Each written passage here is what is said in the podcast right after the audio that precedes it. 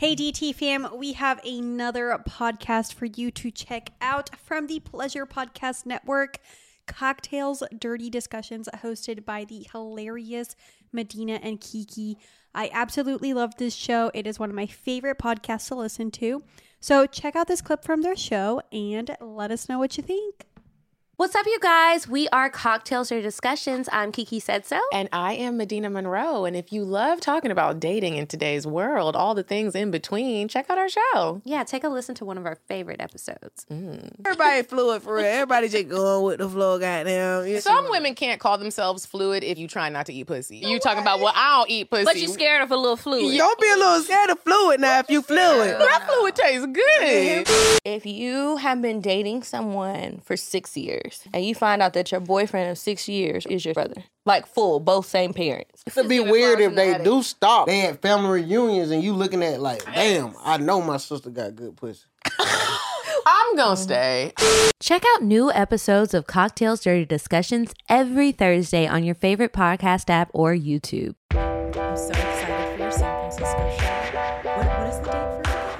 Think April 7th is what we've decided on. Okay, if I'm not in Ibiza, then I'm going to go. If I'm not in Ibiza, I love the way you started.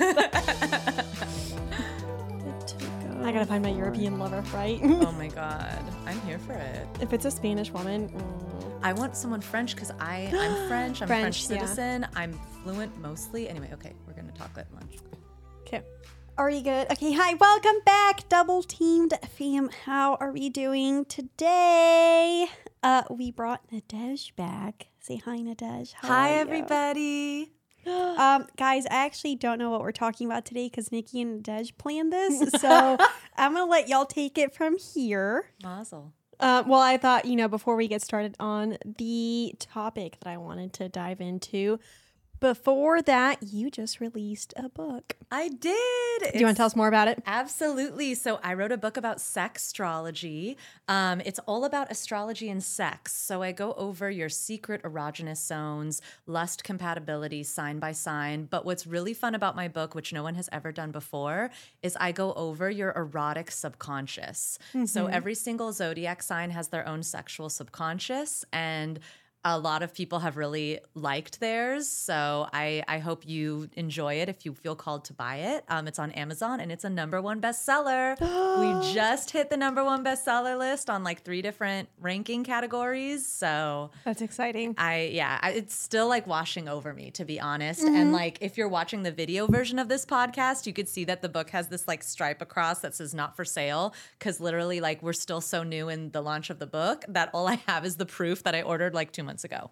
Um, but when you get yours, it's not going to have a not for sale sticker. It's going to, well, it's going to tell you a lot of fun things. So, Wait, do you base it on your, what do you base it on your sun sign. sun sign? So, for anyone who's new to astrology, that is just the easiest placement in your birth chart to find, which is why I utilized that. Mm-hmm. But in the introduction of the book, I go over if you are someone who goes to an astrologer, I break down exactly what to ask for. Things like your black moon Lilith, which showcases in your birth chart your repressed sexuality and inner sexuality, what you feel shame about, what your taboos are, what your kinks are.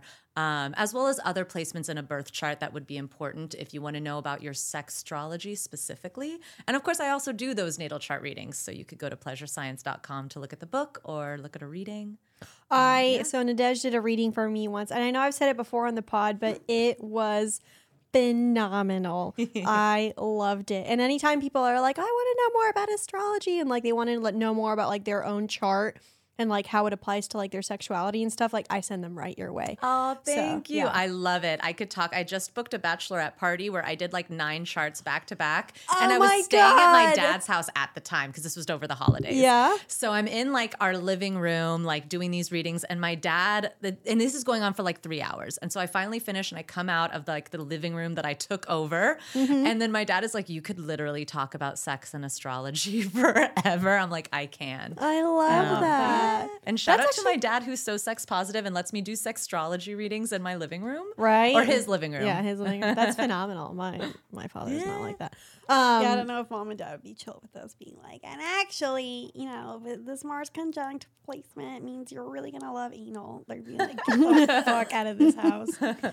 I Which really what that love that, a bachelorette booked you Oh my god. because that is it is was so fun. I remember when we went to a bachelorette party in Mexico last year.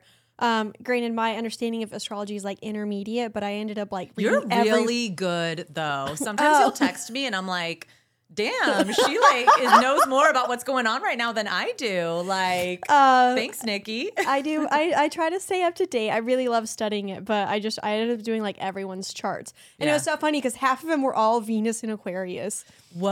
I know. So and. I so I found it funny that my friend attracted a lot of people with Venus and Aquarius. I'm like, all of y'all are on the, you know, friends to lovers. Oh my god, absolutely. But anyways, well, um, guys, if you want to check out her book, it is on Amazon. We'll throw the link in the bio, in the description, all of that. But yeah, get you a copy. I did see uh, there was a girl that went to our live show, and she posted that she got a Oh yeah, yeah she got uh, a copy. jury Jury, yeah. yeah. Oh yeah. Oh, we love, Love Jury. her, Oh my god, Jury got a copy like on launch day. Oh, did- like just the best. She's Yeah. awesome. I Um, love her. anyways, yeah, I saw that and I was like, yes. Yeah. And she, I think, she's Aries. Aries. Yeah, And Aries. And her partner's a Scorpio. Oh, Yeah. I did Jury's sextrology chart. a Mars Oh. ruled couple. Right? I'm I'm here spicy, for it. Yeah. spicy. I love that. Mhm. Okay, well, not to like completely do a 180. No, I guess I mean, well, it's not a fully 180, but like to get more serious with the topic. we, I was telling Nadej about the episode, the is the body by, where I was just questioning, you know, based on like my own personal reflection. I was like, you know, I feel like my romantic pattern is very like heterosexual, but my like sexual and physical like attractions are bisexual. Um, and sometimes I really do wonder if it hadn't been for my daddy issues, if I wouldn't have gone for men. But that's a story for another time. I really do wonder that. I mean, Uh, I think our issues absolutely affect our sexuality and our yeah. desire. Yeah. But yeah, I guess kind of the question was, or I told Nadej about how, you know, I was just you know, questioning the separation of like our romantic attractions versus our physical attractions or sexual attractions and such. And she had a lot of great like research Yeah. and loved the thought of the discussion. So I thought, okay, let's dive into it. Because, you know, when I initially spoke about it, I was just kind of like throwing out the questions out there. And I love people's responses. I had people that messaged me and they're like, oh my God, this is me. There was a guy, he was like, I'm romantically attracted to women, but like sexually, I love men. And I'm like, love that. Because I feel like more It's men are like that than common. they. Yeah. Like I see it quite often. oh, yeah. So, um, yeah, it's something that's incredibly common. I also think, like, right off the bat, we got told an incorrect story about how humans evolved. Like, we often think we evolved from apes, but we actually evolved from the bonobo chimp.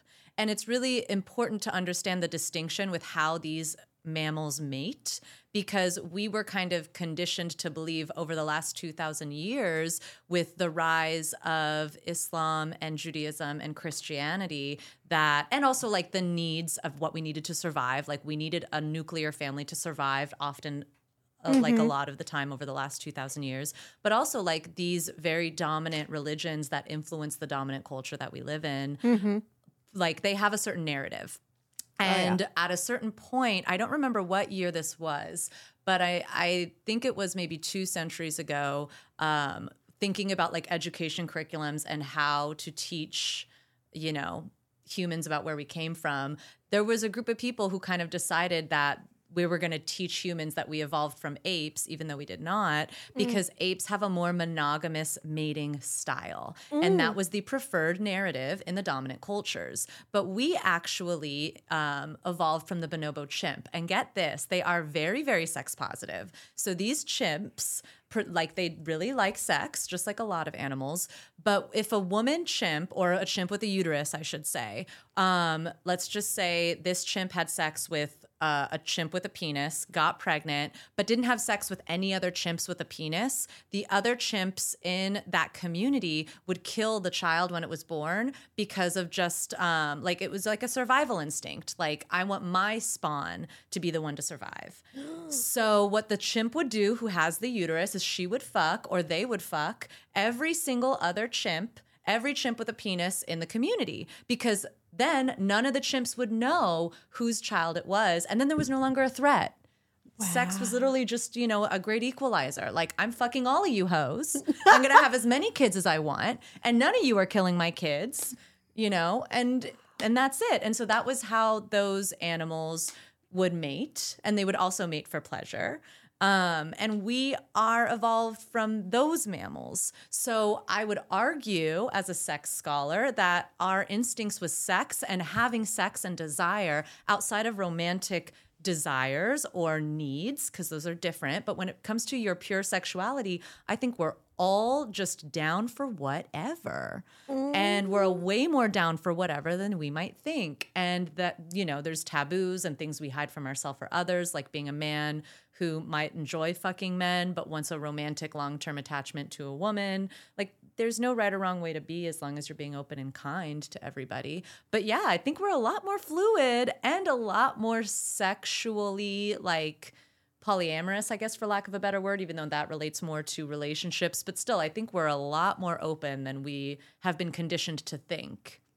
That's fascinating. Isn't it? Reminds me of I read the book Sex at Dawn. Did you ever read it? No. Ooh. It's a good one, and it Text talks it about the me. bonobo. It also talks about like some of the other, like all the animals um, or mammals that are like non-monogamous, and how like most of them are non-monogamous, Yeah. but only a select few are monogamous. Yeah. But do you think then is that like why perhaps like the body might respond to things sexually? Yeah. Like when our when like in our minds we're like, oh, we're not supposed to respond sexually to that. Like a man that's conditioned to think that like he's supposed to be with a woman, but then his body's like reacts, is turned on by him, you know, a man or whatever. Yeah. Then is that why there's kind of like that disconnect? I feel like. I'm sure. And you know what's also interesting? Like there's a lot of um lesbians who find gay male porn attractive. And like that's really hot. Like you and your romantic preferences are not always going to indicate sexually what turns you on you mm-hmm. know? And like think of also all of the like there are so many turn-ons in BDSM that are fun to explore in the safety of a scene that you negotiate with someone like maybe being a, a baby and a, having a daddy. But then mm-hmm. in real life romantically you may not want to date someone who's 30 years older than you because you'd be a caregiver mm-hmm. you know way sooner than maybe you'd like to. Yeah. um, and hmm. so like when we think about our desires, like I mean, and it's actually another really interesting thing about your brain. There's this thing that our brain does. It's called misattribution, and this explains why horror films can really turn us on, even if like you're someone like me and like I can't watch. I like love hate them because I will be up for weeks, but then like when I'm watching it, I'm like so titillated. But I like get really turned on when way, I yeah. get scared. I'm just like, oh I'm my the god, they're all same gonna die. Someone hold me. I'm scared. Um, but anyway, um, misattribution is really interesting. So when you are aroused, and aroused, even though we connect it to sex, can mean many things. It can mean you're anxious. It can mean you're scared. Your body's way of being aroused is going to have the same physical response, regardless of if you're sexually aroused or let's just say you're scared, for example, or anxious, where your heart rate's going to increase, your focus is going to get laser focused, you're going to start sweating, you know. So there are these things that your body does, and then your brain start trying to make sense of what your body is doing looks for a reason why you're feeling aroused. So, like, are you camping and a bear just walked into your camp? Oh, you're aroused because you're frightened.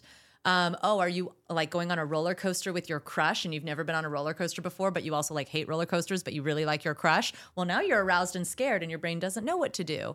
And then fast forward to like a scary movie, your brain could misattribute and think, oh, you're turned on when really maybe you're predominantly scared or maybe you're both. But it's really interesting. So, your brain also, like, our brains are constantly trying to look for reasons why things are happening. On the body. You know, on the body, also in Ah, general, right? yeah. Like, if you think of a guy who doesn't text you back, like, your brain is like, why did he do that?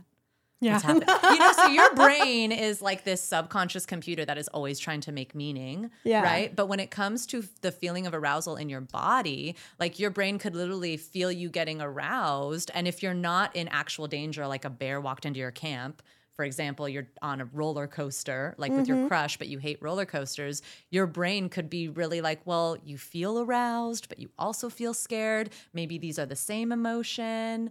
Um, and, you know, that could explain why you might get really addicted to that feeling and become someone like me who love, hates scary movies. But then again, yeah, thinking of just like how, uh, like, that physical experience of arousal and attraction can be very separate from the romantic needs, desires, or thoughts that you have, or what you think you want romantically. That does that apply to anger? Because sometimes when I Mm, get it does. It I start feeling like aroused, and I'm Yeah. like, no. Oh, 100% it This does. Thank you for saying that because I forgot that one. Yeah. Yeah, anger, anger. anxiety, fear, and sexual arousal. And I that Yeah. was that was actually one of the reasons why sometimes I loved um, arguing with my ex Oh my- husband. you're not alone. Was because I was like I would get so turned on, Yeah. and then I'd be like, let's fuck, and then we Yeah. have like angry sex. Oh my God. But There's- like, yeah. but it, but I I get mad at like a variety of like people or things or whatever, and then I'd start feeling aroused, and I'm like, I'm not attracted to this person. Like, why? Uh, anyways, From a So, spiritual perspective, I wonder if a reason why we get angry but can also get aroused is because we need a release. And, Mm. you know, I'm doing a lot of research right now, which we could save this for another day about like sacred sexuality and like how sexuality has manifested throughout different religions and different practices, different indigenous cultures, and just how sacred we've always thought it was as like human beings and central mm-hmm. to like our existence and our nourishment and things like that. So maybe like a reason why humans can get turned on when they're angry, I'm like that too. Um, uh, also, what's interesting, and I discovered I'm not alone in this, but I discovered it through personal experience. Um, when I'm studying, I get aroused, and I don't think it's because I study sex, because this would happen like in math, and I hate math. Um, but I would notice this, like if I was studying in school, like even starting from high school, when I started to like notice that I was like a sexual being, I would study and get like frustrated because I wasn't understanding things, and then I'd get aroused. I think because I was frustrated, and that's another you know arousing emotion. Anyway, mm-hmm. Cami, you're making all the faces, and I want to hear your thoughts because I feel like Nikki and I have gone on our on our big tangent. But what are what do you think? Well, no, I'm just, I, I guess I'm trying to process because when Nikki and I originally spoke of this, I was trying to figure out, like, okay, you know, romantically, I like mm-hmm. men. Yeah. Like, physically, my body also love men. But, you know, there is that curiosity aspect of I still get turned on by women. But, yeah, I, there's there's there's just a lot to unpack there. But I also Yeah. think, like, for example, when you bring up anger, Mm. I remember one time my my ex fiance and I were having a fight and we're like yelling at each other and in the middle of the fight while we were yelling like our bodies were like gravitating towards each other and like we started having sex while we were arguing and then halfway through we were like what are we doing um and it was just like such a confusing moment but yeah, sometimes and I, and I guess I was just trying to think like how my body like processes like for example when I am scared when I am angry like am I getting turned on? Am I getting aroused? How often has that happened? I feel like it used to happen more in the past. And then lately, like, I don't know, lately, it's not that I haven't had a sex drive, um, but it's like decreased a ton. So now I'm just sitting here thinking, I'm like, wait, why am I not like getting more aroused? Uh, so many reasons. I mean, Yeah. you know, like I also think it's very, very normal for sexual, like your sex drive to do that. Um, Yeah. especially if you've come, you're coming out of what I like to call a summer, where it's like sexually, you were just like, yes, I feel aroused. Everyone looks so beautiful. I feel open. I feel like abundant. I'm maybe you're having tons of sex, or you just feel really sexual. Like we have summers, but what comes after a summer? A winter. It's like the normal cycle of things. So I think uh, like we can get really hard on ourselves with sex drive, and I can see it happen specifically if we've just experienced a summer. Again, a summer metaphorically, not like it was July, which you could have a summer during a summer, but you can also not. Um, but yeah, you know, so I definitely had that where like yeah, I was and actually I was talking about this to one of my friends with benefits last night. It was like a year of like going absolute mm. ham with my sex drive. And then this past year it's kind of like decreased some and now like it's been like it went like it hit probably it's like all time low. And now I find myself kind of like coming out of it a little bit, which is nice. Um, but yeah, it's definitely I was like, you know what? It's it's, it's just seasons. Seasons Yeah. of my sexuality, but it happens. I mean, like I do like for example, I do look forward to now that, you know, the holidays are over, sex parties are starting back up again. Yeah. I do look forward to going to sex parties and like playing with women again. Because I haven't done that in since October. We need to go. If anyone is in Los Angeles, I just want to plug BDS Femme. Also, I can't wait to the check them out. Deviant Party. Um, look up Mistress Justine Cross and LA Dungeon Oh, yep. East for queer um, kinky events. If you are interested in, you know, exploring your queerness through BDSM. But yeah, I agree. Boobs are just the best. like, uh, I have a question. And So a lot of the oh, times, and here's one thing, I a lot of the times, and not that I actually have never admitted this before, but when I'm having sex, I Mm. have to.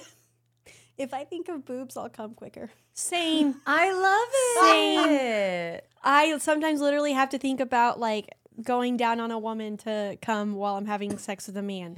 And that's when I really started to question. I'm like, I don't understand this. And I think that's when I started like questioning my like my body's sexuality versus like my romantic sexuality. Does that make sense? Absolutely. Because I also think when it comes to your romantic preferences and needs, there is a different set of needs being met romantically Oh, a yeah. lot of the time, right? Like sexually. And we also, if you study neuroscience and pleasure in the brain, you get a lot of nourishment physically and emotionally from sex. So having casual sex is super healthy. Um, very good for your brain. Um, but also, when it comes to your romantic needs, I think that those are often going to be quite different. Not for all people. You know, some people, I think, through romance get their sexual needs met. I think there's also a lot of people who need to feel affection and feel cherished and, you know, and exclusivity can also turn people on. So I think there can be the overlap of sex. I know we're we're not we're know. not oh I'm maybe like, those people. I, but yeah, well, I find it interesting that we had the same reaction because, yeah, Yeah. immediately I was like, no. Because as soon as Yeah. you said that, I was thinking, for example, I get a lot of my from relationships and from romance, I get a lot of like the safety that I need. yeah, But like, I don't pair my sexual preferences with that. yeah. And, like, so you're completely right in that sense. Like, I, f- I feel like for me, it's becoming more apparent that they're just completely separate. Like, I don't, I, I don't. But I feel like that. everyone when when when people ask for your sexuality, especially heterosexual people, monogamous heterosexual people, no, y'all are great. But like when people ask y'all, you base it immediately off of your like romantic interests. yeah. So you're like, okay, well, I want like, but when really like you have no idea what your body actually is attracted to physically. totally. So, and I'm not saying that you know, like your people are wrong for not exploring what their body likes, but I think like the people are probably going to find themselves in a lot of very confusing situations when they're like watching a movie and like mm-hmm. say you're a woman, heterosexual, married to a man, you're watching a movie, suddenly a girl's naked in front of you, and you're like, oh. Or like, or vice versa for a man, you know? Yeah. And then you're like, but I'm heterosexual and I like being with men and I don't want to date women. Okay, you don't want to date women, that's fine, but you probably want to fuck them, which Yeah. is totally fine as well. Yeah. As long as you do it safely, consensually, and kindly. Yeah. It's so weird because, like, for example, when I'm watching porn, I can only watch lesbian porn. So Yeah, I I'm can't- similar. It's really hard. Like I, I don't connect to yeah. Penis But porn. for yeah. example, for example, when I'm watching TV, Mm. so not porn but TV, when I'm watching TV, when I see a heterosexual couple having sex, that turns me on. Because it's a story, the romance that they're building up. It's not. Which is where romance does bleed into our sexual preferences because I do think that there is a certain level of like amorous behavior and respect that makes casual sex feel really good. Mm-hmm. You know, like for me to enjoy casual sex, I do want to feel wanted. I do want to feel respected. Like if I'm Well, just yeah, barely Yeah. fine. Yeah. Yeah. And so, like, if there isn't, and like, there's also a little bit like, it totally turns me on if someone like takes me to a nice dinner, you know, like there, and that's a little, that's, that goes over into courting and romance, but like, I don't know. I really like that, even if it's casual. Like, I think that you can also experience a lot of really fun flirtation and foreplay in terms of the energetic buildup to sex that doesn't even start. Like, foreplay starts the moment you stop having sex, frankly, because you're always turning someone else on and, you know, I think that we don't do ourselves a lot of favors when we think of foreplay only as like the stuff Before you do before sex or before penetration because it's so many things. And so when I realized for myself that foreplay, like the way I flirt is fore- foreplay, like I love doing like mental talks with people and connecting that way. So all that is foreplay for me. Um, and I forgot my thought, but um, oh, just how romance it does matter and it can matter in your sexual drive and, and interests as well. You know, I think, like, for example, for me, a way that a dude turns me on, A, if they can make me laugh. Yeah. If the conversation's really great and they can make me laugh. Yeah. Um, and then B, I love like little nice gestures. yeah. Um, and like forehead kisses. Those things will kind of it will turn me on. When it comes to like women, I just need to see boobs. That's it. That's all I need. Yeah. But so I agree though, like there, and it's just the more I like really kind of like stop and think about like all the things that arouse my body. Like, I'm not saying it's confusing, but I realize just like the scope of like the way in which things like do arouse me. For example, like I remember I um, went on a date with a chef. And I thought he was like handsome, but like I didn't look at him and like want to jump his bones Yeah. by any means. Um, but like I went over to his house. This was our first date. I went over to his house and he like cooked a meal in front of me, like literally just like grabbing random shit from the eh, from the from the fridge and was like, um, yeah, let's throw this on here. And like all these things. And I watched him the whole time as we like talked or whatever. One of the best meals I've ever had in my life. Um, he was, I believe, Israeli. I can't remember. But he made like a sashimi thing, and then he made like this like other pineapple That's talent. fish Truly. thing. Yeah. Anyways, and at the end of that, I was so aroused, and I was like, I have like zero physical. I shouldn't say zero, but I have like a mm. very low physical attraction to you, but I'm very turned on by watching you do what you do. Yeah, and so like so like there's that aspect. Like when people make me feel like safe and you know respected, all those things. Like I get aroused from that. When people make me laugh and have like really deep conversation and like feel very vulnerable in their mind, like that turns me on. Like there there's just such a variety of things, but like I don't know. I'm not that I want to like categorize it all, but like it's very different across the genders as well. For Because it's true. When with women, if I'm just seeing a naked woman, I'm like, let's go. Mm. Aroused. Wet. That's gonna be like but with men it takes so much more. yeah. And that's like what I found really interesting. I'm like, I don't understand why like with men it has to like go through like all these hoops. And then, you know, I watched a TikTok where the girl was like, Are you, have you just internalized the male gaze? And I'm like, Have I? Maybe. I don't think I have because I mean Well, what do you mean by that? Like internalized the male gaze? You know, because the male gaze gets pushed on us from such like a young age, where it's like you know all you see are women with like thin bodies, big boobs, nice curves, like pretty Mm, so hair, all you, that. you mean that you getting turned on spontaneously by a naked woman is just the male gaze? Po- possibly, Maybe. but I don't know because I feel like the more I've explored that, the more I'm like, I don't think that's it because I, I don't know, I don't think that's it.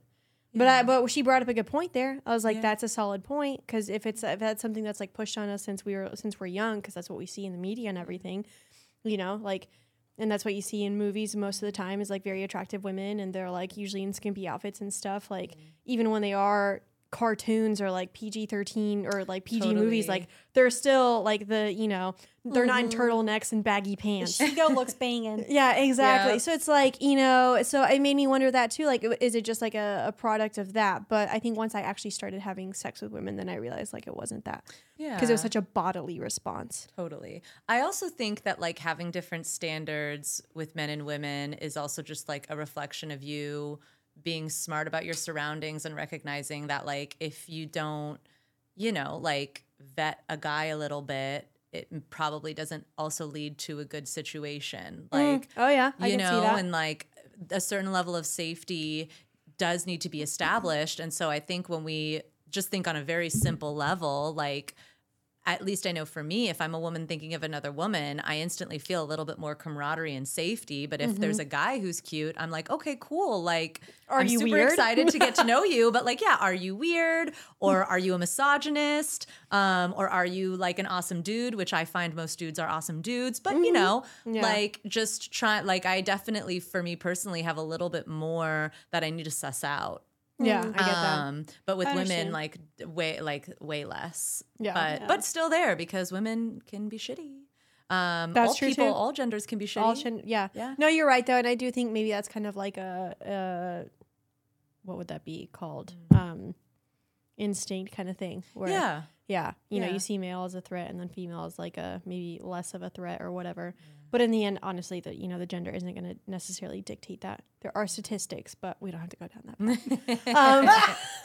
um, and I didn't mean weird in a bad way. Like I obviously consider myself to be, you know, have my own weird things. I meant more so in the sense of like, you know, behaviors that are not like yeah, maybe not super understanding cool. boundaries. Yeah, or thi- I yeah, Yeah, I yeah. that's what I thought too, and I because I'm I'm super weird, yeah. I, I and I own that I'm weird. However, like it, I meant weird in the sense of like not picking up social cues. and or how are you know like what are what are their what what's what's going on in here? What are their thoughts? Do they act on their intrusive thoughts? yeah, Oh, that's but can we talk a little bit more about like romantic patterns? yeah. because I would be curious to hear more about that. For sure. There's some really interesting research on falling in love where humans fall in love. So, first, there's something called limerence that happens when you're attracted to someone and possibly falling in love. And this is what we can call the honeymoon stage. Mm-hmm. But it's, it basically refers to that time where you have the rose colored glasses mm-hmm. with a person or a new lover. And this can last anywhere between six months to four years. And studies find that the way to stretch out that honeymoon phase is to take things slow. So maybe not moving in right away, not getting married right away. No judgment if that was your path, though, because I think that every person should do what feels right for them in their journey. Yeah. But um, if you want to stretch out that honeymoon phase, not taking, you know, taking things slowly can really stretch it out. But then once you're past that honeymoon phase, what really solidifies love for humans tends to be the patterns that are established. So, patterns that you grew up with could determine the people you're initially attracted to as an adolescent and young adult. So, for example, if you were taught, you know, that neglect is normal or abandonment is normal, then that could be why you like are attracted to people who may not be the best partner. And you can totally heal those things. But over time, you can recognize that what becomes familiar is maybe someone texting you back when they say, or showing up when they say they're going to show up, or like you can develop different patterns and establish those as the norms for reasons to fall in love. But yeah, I mean, our patterns make a huge difference. So if you're dating someone and they activate the patterns that you've associated with love, you're going to fall in love with them um, or have a higher chance of falling in love with them, um, even if you don't know them that well. And that's how we can fall in love with people who are maybe toxic. But then on the flip side, that's also how you can become really conscious of your patterns and recognize, like, oh, okay, so a pattern that I lust after is people who are emotionally unavailable and you can become conscious of that start dating consciously and then start recognizing that patterns that also make you love someone like maybe look to your friendships. Um, oftentimes when our romantic life is a hot mess. Our friendships are really strong which shows you that you do have romantic patterns or love patterns that can be more positive and more healthy. And so just looking at those patterns for example someone who cooks for you could have activated like a pattern in your brain and you were like well that's really hot It actually makes me think of um, my two current um, friends with benefits, sexual partners, whatever the fuck you want to call them. I never know this day and age. Uh, people I sleep with, anyways. loverships The loverships. Um, they're both they're they both have blonde sisters, and the majority of the women they go for are blonde sisters and mothers. Majority of the women they go for are blonde. mm-hmm. And I'm like, and I don't think either of them realize it, but I'm like, this is why. Like your sisters are blonde. That's what you grew up with. Of course, Yeah. like that's what you feel like, like that. That those are patterns you recognize. Yeah. Yeah. So then I'm over here with my dark ass hair, and I'm like, how do I fit into this? They're like, well, you still have a great ass. Like the hair color, I can look past. I'm like, You okay. do. Both of you have great asses. Thank you. no, but but then it makes me think about like you know, for example, my both of my fathers are well, my biological father was never really there, but like my stepfather, who I consider to be more of a dad. Growing up, he was always gone because of work, and he was in mm. aviation, and um, like we. You know, he was always on these like crazy schedules, whatever. It's not that we didn't see much of him, but like e- that that we just always understood that like, you know, he was a provider of the family whatever. Anyways, and then who do I go marry? A pilot that's gone two weeks of every month. Absentee Yeah. men. Absentee men. And then my, you know, one of my current partners right now, he, he travels for work all the time. One of the men that I sleep with, whatever. And then um, the other one is very sporadic. So then I'm like, I, I realized that like one of the patterns I tend to go for is people that aren't consistently there. Mm. And if someone is consistently there, then I'm like, I don't like this. I can't do this. I and and maybe I should have known this, you know, whenever my before my ex husband and I split. But I remember one time he was Also, like, Nicole, stop hitting that stand. Oh, sorry.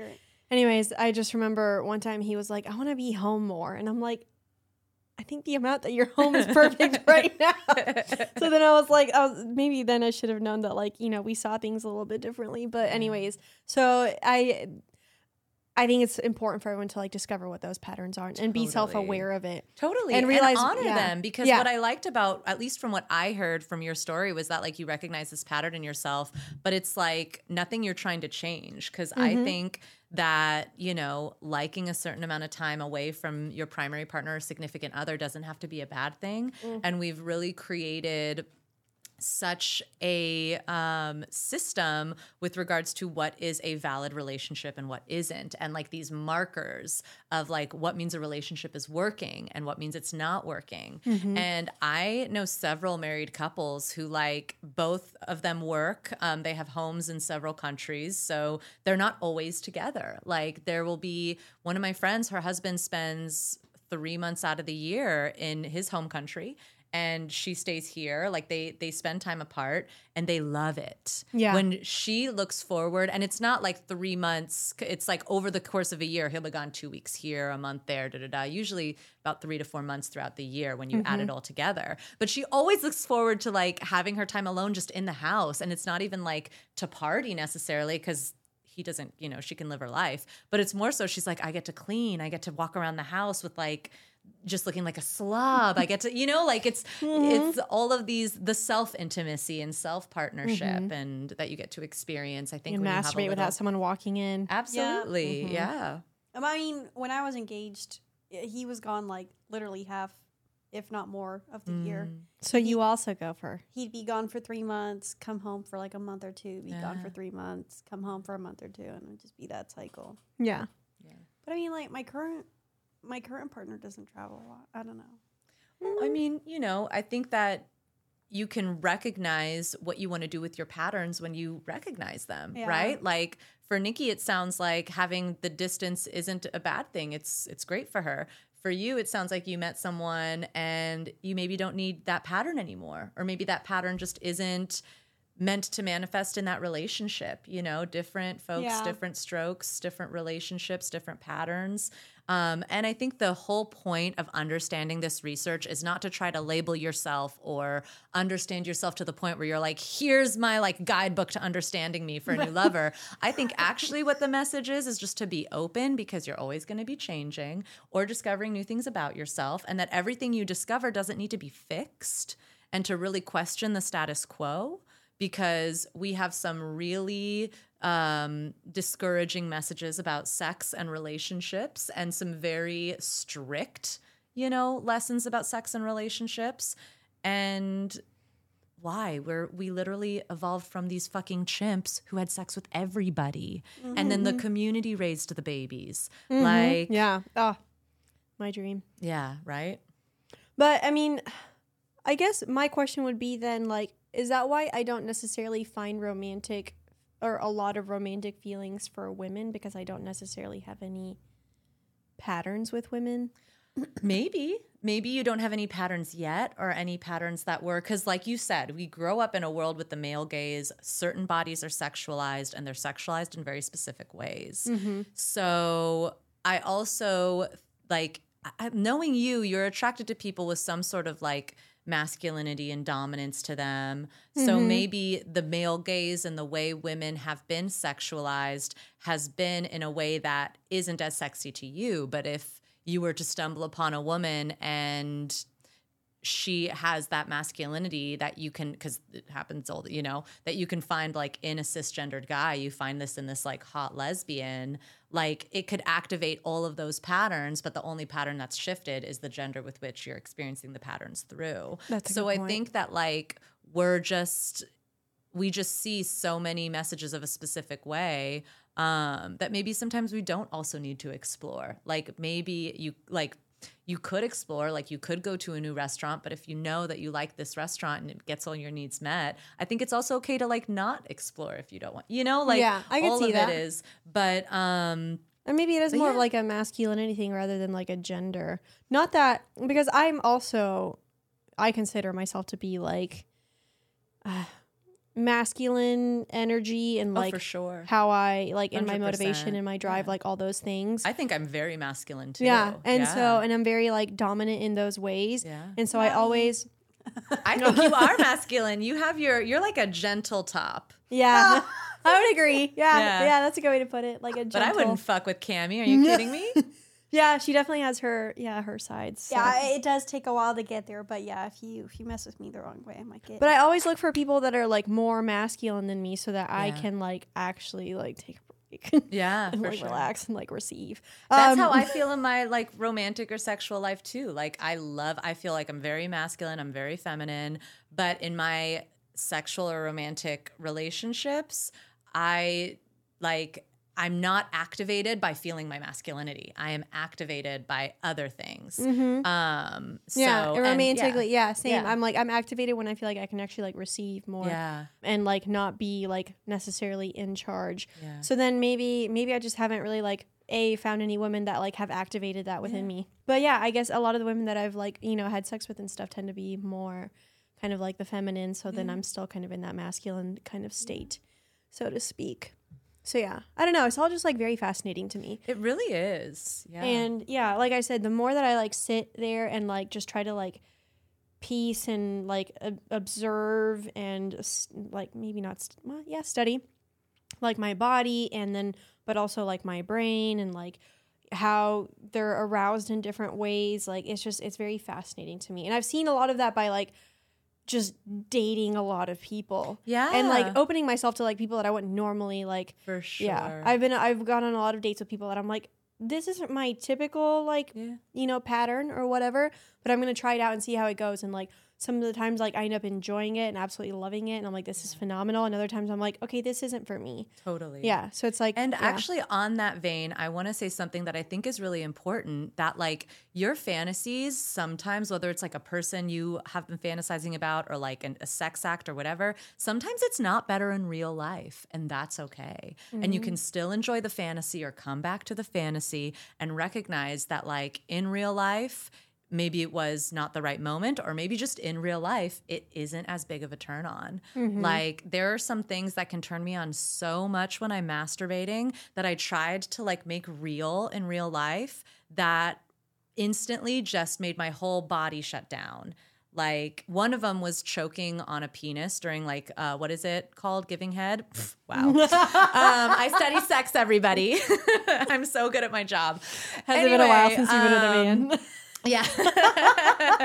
but I remember like when I would see things growing up or see like porn, like I would see these images of like women choking on a cock and it did look pretty hot. And then um, I would like when I would masturbate, like sometimes even thinking about that would like it's sort of funny, kind of the inverse of you, where like in my real life I was definitely way more romantically interested in women, but then when I masturbated, like those things would turn me on. And I remember like dating this guy and being like, you could be really rough with me during oral. Because I thought in my head like, well, super hot, and it was like painful and then i realized like oh if i have a cock in my mouth i can't communicate and say like ow like you know or whatever. yeah and like and then i was also younger so i was not fully confident enough to kind of just like give him signals like even putting my hand up and being like you know hey and so i definitely didn't feel like my friend slash lover did anything wrong but um but it was certainly like a moment where i was like but I'm so turned on by that. Like, and so I tried it several more times with him. And then I was like, okay, it doesn't work with him. Then, uh, like, later when I was dating someone new, tried it with that person who was even more rough. And I was just like, okay. like I don't know Mm. if it's like the way I was giving permission or if I'm just if I just don't like it. I mean at this point I'm at a point where I'm like, yeah, not I haven't had a like physically in the real world, haven't loved it as much, but I remember like going back to it in masturbation and realizing but like when I masturbate if I literally think of that, I will come. Like it really turns me on. And just recognizing, like, okay, you know what? I am just going to give myself a break and recognize that I don't really like it in real life so far. Don't think I'm uh, open to trying it again. But damn, if I don't love, you know, choking on a dick in my brain, I don't know. Like, I like love let's that. do it. now I'm trying to think. I'm like, do I have any fantasies like that that I needed to like test out? See, but I ended up liking mine. I always had to like think about a woman in order to come, and then I tried it out, and I'm like, I fucking love it. Yeah. and like at every sex party, like I and actually I was talking about one of my, uh, I was talking to one of my friends with benefits last night, Yeah. and um, and he thought I was like having a lot more sex at sex parties than I do, but like he was like, I thought, and like all these guys did it. I'm like, no, half the time I'm either watching or trying to find a woman to go down on, and I'm not always like the most like, I don't know why I get shy with women sometimes, but it's like at sex parties, that's like that's what I love to do. Oh, is, Oh, totally. is At sex parties, I love to just voyeur and watch. And I watch more than anything. Oh, yeah. me, yeah. It's Yeah. like that's mostly what I do. Well, I was gonna say I don't know why people think like, oh, you go to a sex party, so are you just like fucking everyone? It's like Oh my god, totally. half the time, no, I'm just staring at people Yeah. while they I'd do say like Not in a most of- creepy way. yeah. Not in a creepy- No, I mean that's why you go because it's okay. You can do that there. Like Yeah. it's like real life porn. It's Mm-hmm. amazing. I but that's totally that's why I go. I'm trying to think if I had any fantasies that once I tried them out, I was like, eh, not for me. Yeah. I really also None just come to mind. Sex parties just so I can hit and be hit. Yeah. And I also like sex parties because I like meeting people who go to sex parties because They're open minded they're and they're open cool. minded. Yeah. Yeah. they're open minded about sex and, you know, considering what we all do for a living. Like I think it's it can be refreshing to like be around other sex positive people because we definitely don't live in a world like that. And sometimes I'm like so damn tired. And it sounds like so funny, but someone will be like, Oh, I'm going to a sex party. And I'm like, Yeah, I don't even want to fuck. I'm probably gonna show up in sweats. But like, but my makeup will be cute. But, but like I want to just be in the energy of sex positive people so I don't feel so discouraged by like Yeah. the the everyday battles I'm trying to fight, you Oh, yeah. know? Oh, yeah. Um so there are so many valid reasons to go to a sex party that don't involve having sex. Oh, absolutely. Now I'm thinking, what fantasies have I? Do I have often that I haven't tried out to see whether I like it or not? Mm. They're And then- actually but that also- also has me thinking. I don't know if I've been fantasizing a lot recently. Mm. you said you haven't been masturbating much, so probably not. I did masturbate the other day. Oh, For the oh, first exciting. time- for the okay. first time How'd that go? What'd you months. masturbate with? Like a A toy? vibrator, yeah. Okay. Um, I, I was gonna say I can't use my hand anymore. It does nothing. it Yeah. went fine. I can't. can I happen. can't do. I can't use my hand anymore. I'm Uh, just it was- lazy, I am too. honestly. Why Honestly- sit there when you can just? Amen. the worst thing was I I sat there and I was like, and actually, you know what? You know what got me turned turned on? I was looking for lingerie. I saw boobs, and I was like, "Okay, now I'm turned on." That happens to And me then- all the time. Yeah. But then I was like, and a lot of the times the the reason I stop ma- I don't start masturbating is because afterwards I don't want to have to like get up, put my vibrator away, pee, mm. wash my hands, Clean it. Yeah. You know, when I'm already like cozy in bed. But this time I was like, you know what? No, I haven't done it in a while, and I probably need to. So I tried it out. Went great. The cats kind of tried to bother me at one point, just shush them away. Cats, well, it's like they know. I know. Well, I had my phone Yeah. out, and like Marie wanted to come see what I was looking at, and I was like, Marie, "No, and Marie." T- Marie and Tiesto are the worst. uh, Worst. I was telling that in another pod episode where like they'll literally the two of them come right here and just like Oh my God. sit there and Watch. watch, and I'm like, uh, excuse me. But then, yeah, but then that just had me thinking. I'm like, wait a minute, what have I just not been fantasizing a lot recently? But that also could just be the fact that I just haven't been as horny or aroused as I usually am. So maybe that's why.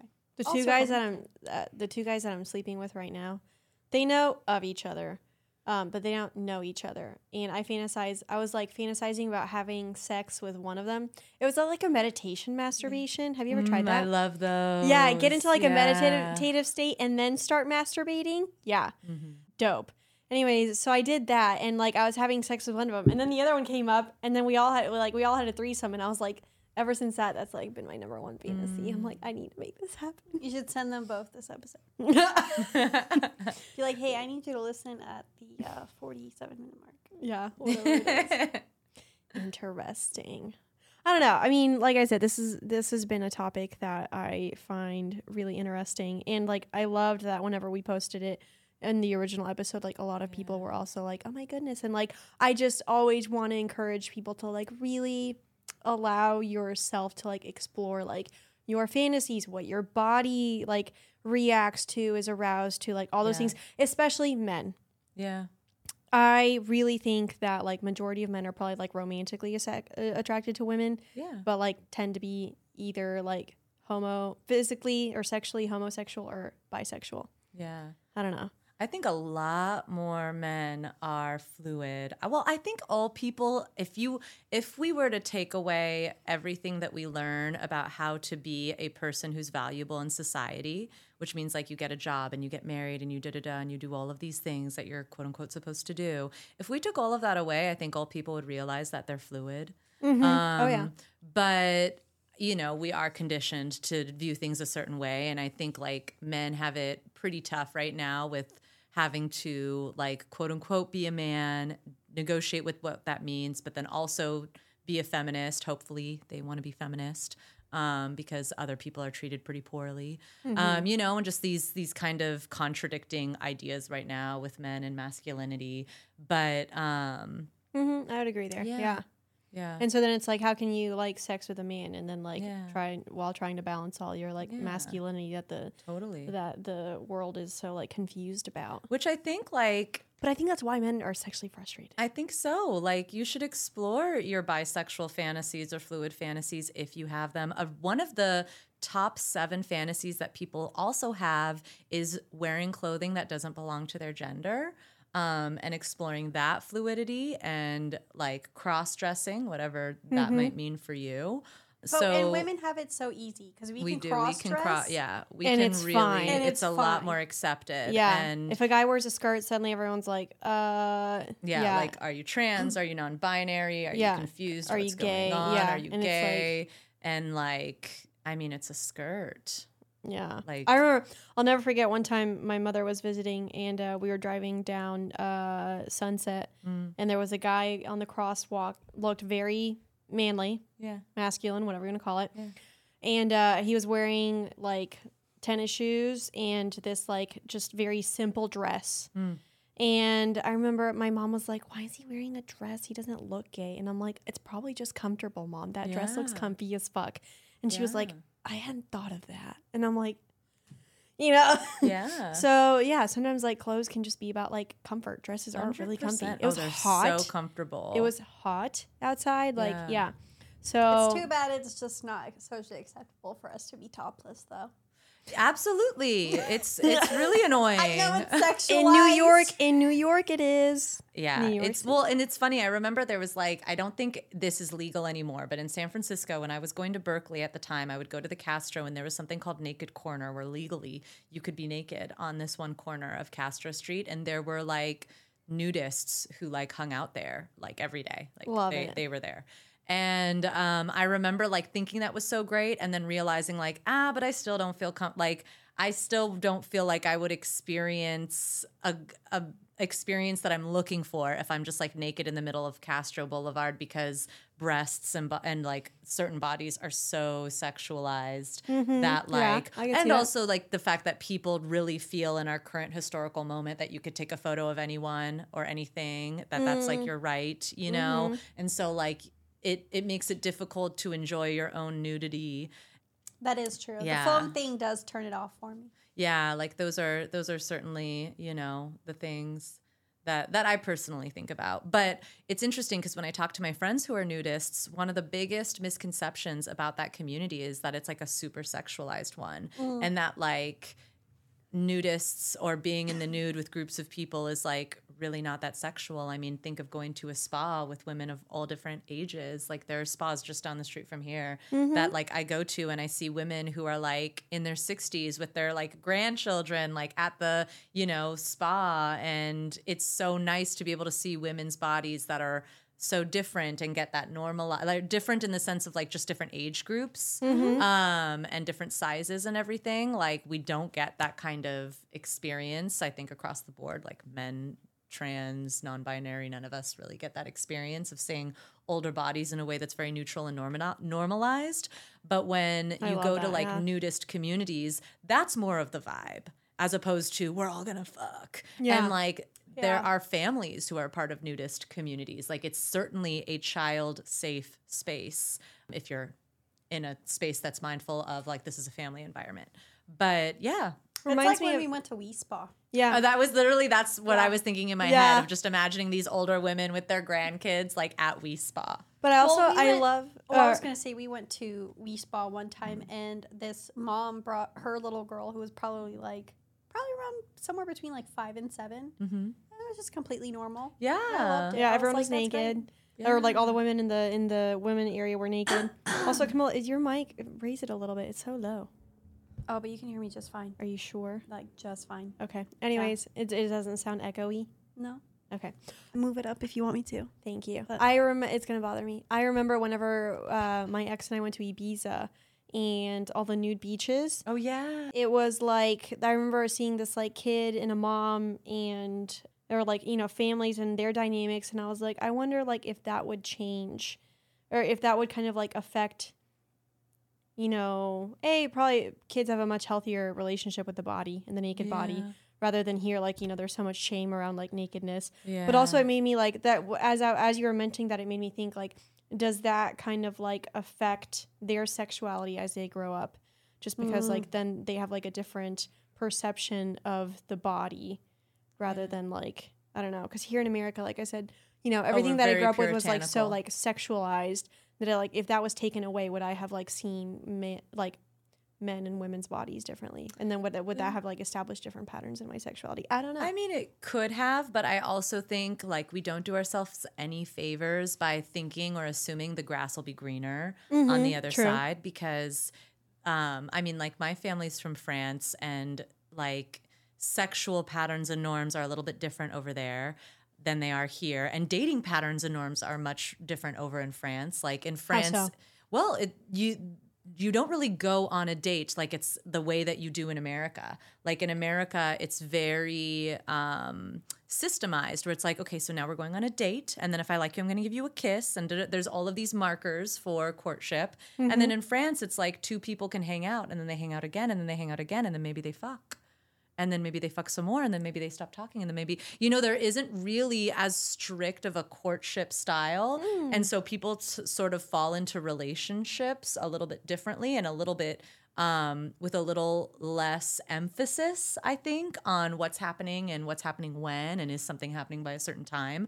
I remember my dad one time I was dating this girl and she like did all the things right and like the um the very like the, the way you date nowadays. Like she asked me out and then we went on a date and then she paid for it and then they, like all the little things. And then i remember telling my dad about it and he was like that's weird. Because my dad's from france. He's he's english second language and um, you know yeah. French American, but born and raised in France his whole life. And so when I was telling him, and I was like telling him almost to brag, like, look, I caught a good one. And my dad was like, this is all weird. Like, so I guess she likes you. It's fine. Like, is that, that's the point? Like, you like each other? I'm like, well, yeah, because we did all of these things. And um, yeah, It's interesting because what you mentioned there about like maybe how the French approach it, that it sounds more like establishing patterns it does. rather than like checking the boxes of courtship. Totally. So totally. in- It reminds me of Emily in Paris. oh my God. I a I love, Love that that show. show. The cast, I'd fuck the entire cast. Yeah. Amen. Oh, Oh. Um, no, at but the also- same time. Yeah. Sophie, or what's her Sylvie? Sylvie is just like, Sylvie's amazing. I am literally just like, I want to be her. when I it, it, like Yeah. I I will say this and to go back on the Wi Spa tangent too I was uh, I thought of this too like every time I see older women really owning their bodies I'm like there is no need to fear aging Yeah. no and I look at No, Sylvie and I'm like there is no you can be as fabulous as she is Hundred yeah percent. Um, Well- I had another point about patterns but now I forgot Well, it also just reminded me like in, how in Emily in Paris, like Sylvie is the mistress to that one guy Oh yeah. uh, for you know some time, and like everyone's cool with it. You know? Yeah. everyone knows, and they okay. Yeah, the, yeah. Yeah. Yeah. I I did go on, um, or I did talk to a couple French guys. I dated one um, Mm-hmm. about a year or two ago, and uh, I was like, wow, like it's just the culture is very different for sure. It is. But I was gonna say about the patterns thing. It reminds me that like every time people ask like how to make friends with benefits relationships work Mm. long term, I'm like, don't establish patterns. Mm. Like keep it very like sporadic. Like don't no good morning text. No. Yeah. And so like I, and that was one of the things I was explaining to one of my friends with benefits recently is because we were like we were like well we don't know where we want this to go but we like each other you know a lot and so and I told him I'm like that's fine but like I'm not gonna look to establish patterns and he was like well what does that mean mm-hmm. and I'm like I'm not gonna like create patterns that suddenly means like I rely on those things and that's like you know kind of what I expect out of this relationship. I was like, so you know, like if we text each other, we text each other. If we don't, we don't. Like mm. all, if we decide to hang out, we'll hang out. If we don't, we don't. But like, I don't want to keep it like I, I. Yeah, that's kind of how I usually tend to differentiate um, the people that I date, cat or see, sleep with casually versus like the people that I'm more committed to. Yeah. If I'm committed to someone, then I'll I'll look to the patterns. That's totally fine. Yeah. So yeah, I don't know. Anyways, any final thoughts? I don't think I have any. This is a fascinating conversation. Explore. Yeah, Explore explore. people. Yeah, even if you if you open the door and don't you know go through it, at least you opened it and saw what was inside. Wait, I want to ask Joseph. Um, you can't see him on camera or hear him, but he is our um. Well, he's at the studio here. Anyways, what have you discovered? What you're like physically attracted to versus what you're like romantically attracted to you to? Um, I think it's I'm physically attracted to women and romantically attracted to women. Okay, so physically and romantically straight. Okay. Heterosexual, straight through. There's like no experience where I was like, hmm. Even when I have been around men my whole life, and I was raised in a military family, so it's Mm. So you haven't had any sexual like or physical re- reactions. I don't know what's the way to put it towards like men ever. Interesting. And Okay, that's fine. That's That can totally fine. And I'm not saying that that's like you know Yeah. that. You, I don't That's think there's not true, anything. yeah. Yeah. And I also don't think like it makes someone like less empowered as a sexual person if they're like straight or Exactly. Like their sexual same. or romantic preferences like align with the status quo. Yeah. You know, like because life is short, live it the way it makes you feel happy. Like sex is is nourishing and I think our only job is to not like shame ourselves and to be kind to others. And that's maybe it. I need to do a better. uh, See, that's and and I'm self aware in this, so I Mm. will I will gladly point it out. But sometimes I always tend to think that straight people, like fully straight, Yeah. fully straight, they just haven't explored but it's true. Like there are actually like fully heterosexual people, and like I I recognize that. I validate it. I'm not saying like it's an invalid thing, and I and I probably need to stop questioning every time someone's like, "Oh, I'm fully straight," and I'm mm-hmm. immediately like? It's so But funny because I it's thought valid, the it's same valid, thing yeah. for a, for a while. Because just because I have an experience that isn't straight, so then Yeah. of course I project my own experience. But I remember at one That's point one of my yeah. friends telling me like, "Well, do you believe that like lesbians exist?" I'm like, "Of course I do." And then she was like, "Well, then." Why can't straight people exist? Because they're both monosexual, which ba- basically means you are attracted to one gender Yeah. sexually Or gay men, yeah. um, or gay men, or you know whatever. And she was like, if you believe that lesbians and gay men exist, then why wouldn't the other side of the spectrum exist? And I was like, because they hurt me. and then that- that's a whole other. Maybe yeah, maybe it is like my, but I, but I, I guess like on, I, I guess like my overall thing would be is like just explore it and like see. So then you find out, mm-hmm. okay, I'm actually really fully straight, Yeah. or I'm actually fully monosexual, like gay, lesbian, whatever. Or you're like, oh, I thought I was hetero, but actually turns out maybe I'm a little bi, you know, or you know if their if their romantic and sexual interests are kind of a little bit varied and not as you know what's the word i'm looking for? Congruent as they thought they were. So i don't know. Maybe I, I question myself a lot. I'm like constantly questioning myself. Anything that goes on i'm like what how? Let me study this. So it's like but so i don't know if everyone else does that. And so like i don't know. Have you ever thought some things you don't have to question? You can just let them be. um i don't know i'll have to think See, on because I feel like that's I feel like that's where you that's where you and I differ. Because I feel like you're Mm. always like, oh, what's this and why? Let me you know let me find the reason. I'm over here like, oh, that's it. Okay. Interesting. That's very Taurus of you, and it's very Aquarius of me. Mm-hmm. Yeah, I don't know. I don't know. Or Scorpio, maybe. Regardless, um, I will try to make a more active effort to let some things be. Yeah. I will do that. Okay. Anyways, Nadej, do you want to plug yourself? Oh, yeah. Well, if anybody is um, interested in learning more about me, my name is Nadej. I'm a sex scholar. My website is pleasurescience.com. Uh, you could find me on TikTok and Instagram at Pleasure Science. Um, I do one to one work and client work with people. I have a 60 day sex breakthrough program, which is dope. So please check that out. And of course, check out the Sextrology book.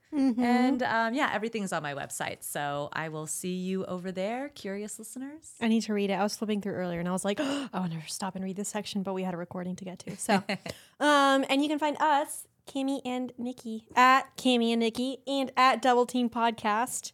Now that we have our Instagram back, I, I can't remember if I mentioned in another episode, but a girl I met at a sex party helped me get our account back. Oh so my they're, They're phenomenal networking events. They are phenomenal. They network- really yeah, they really are, are. you mainly guys. use them for networking. Yeah. Same.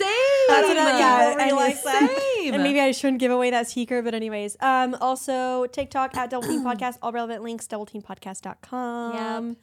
Don't, Don't forget, forget live show Oh. will be in April so in the Bay Area. More details coming soon. So just prepare for that. And then yeah, I think we're gonna I think Nikki's gonna man the Cami and Nikki account and I'm gonna man The Double Team the Double Podcast. Team podcast account. I love that. so we're about to get weird on Cami and Nikki.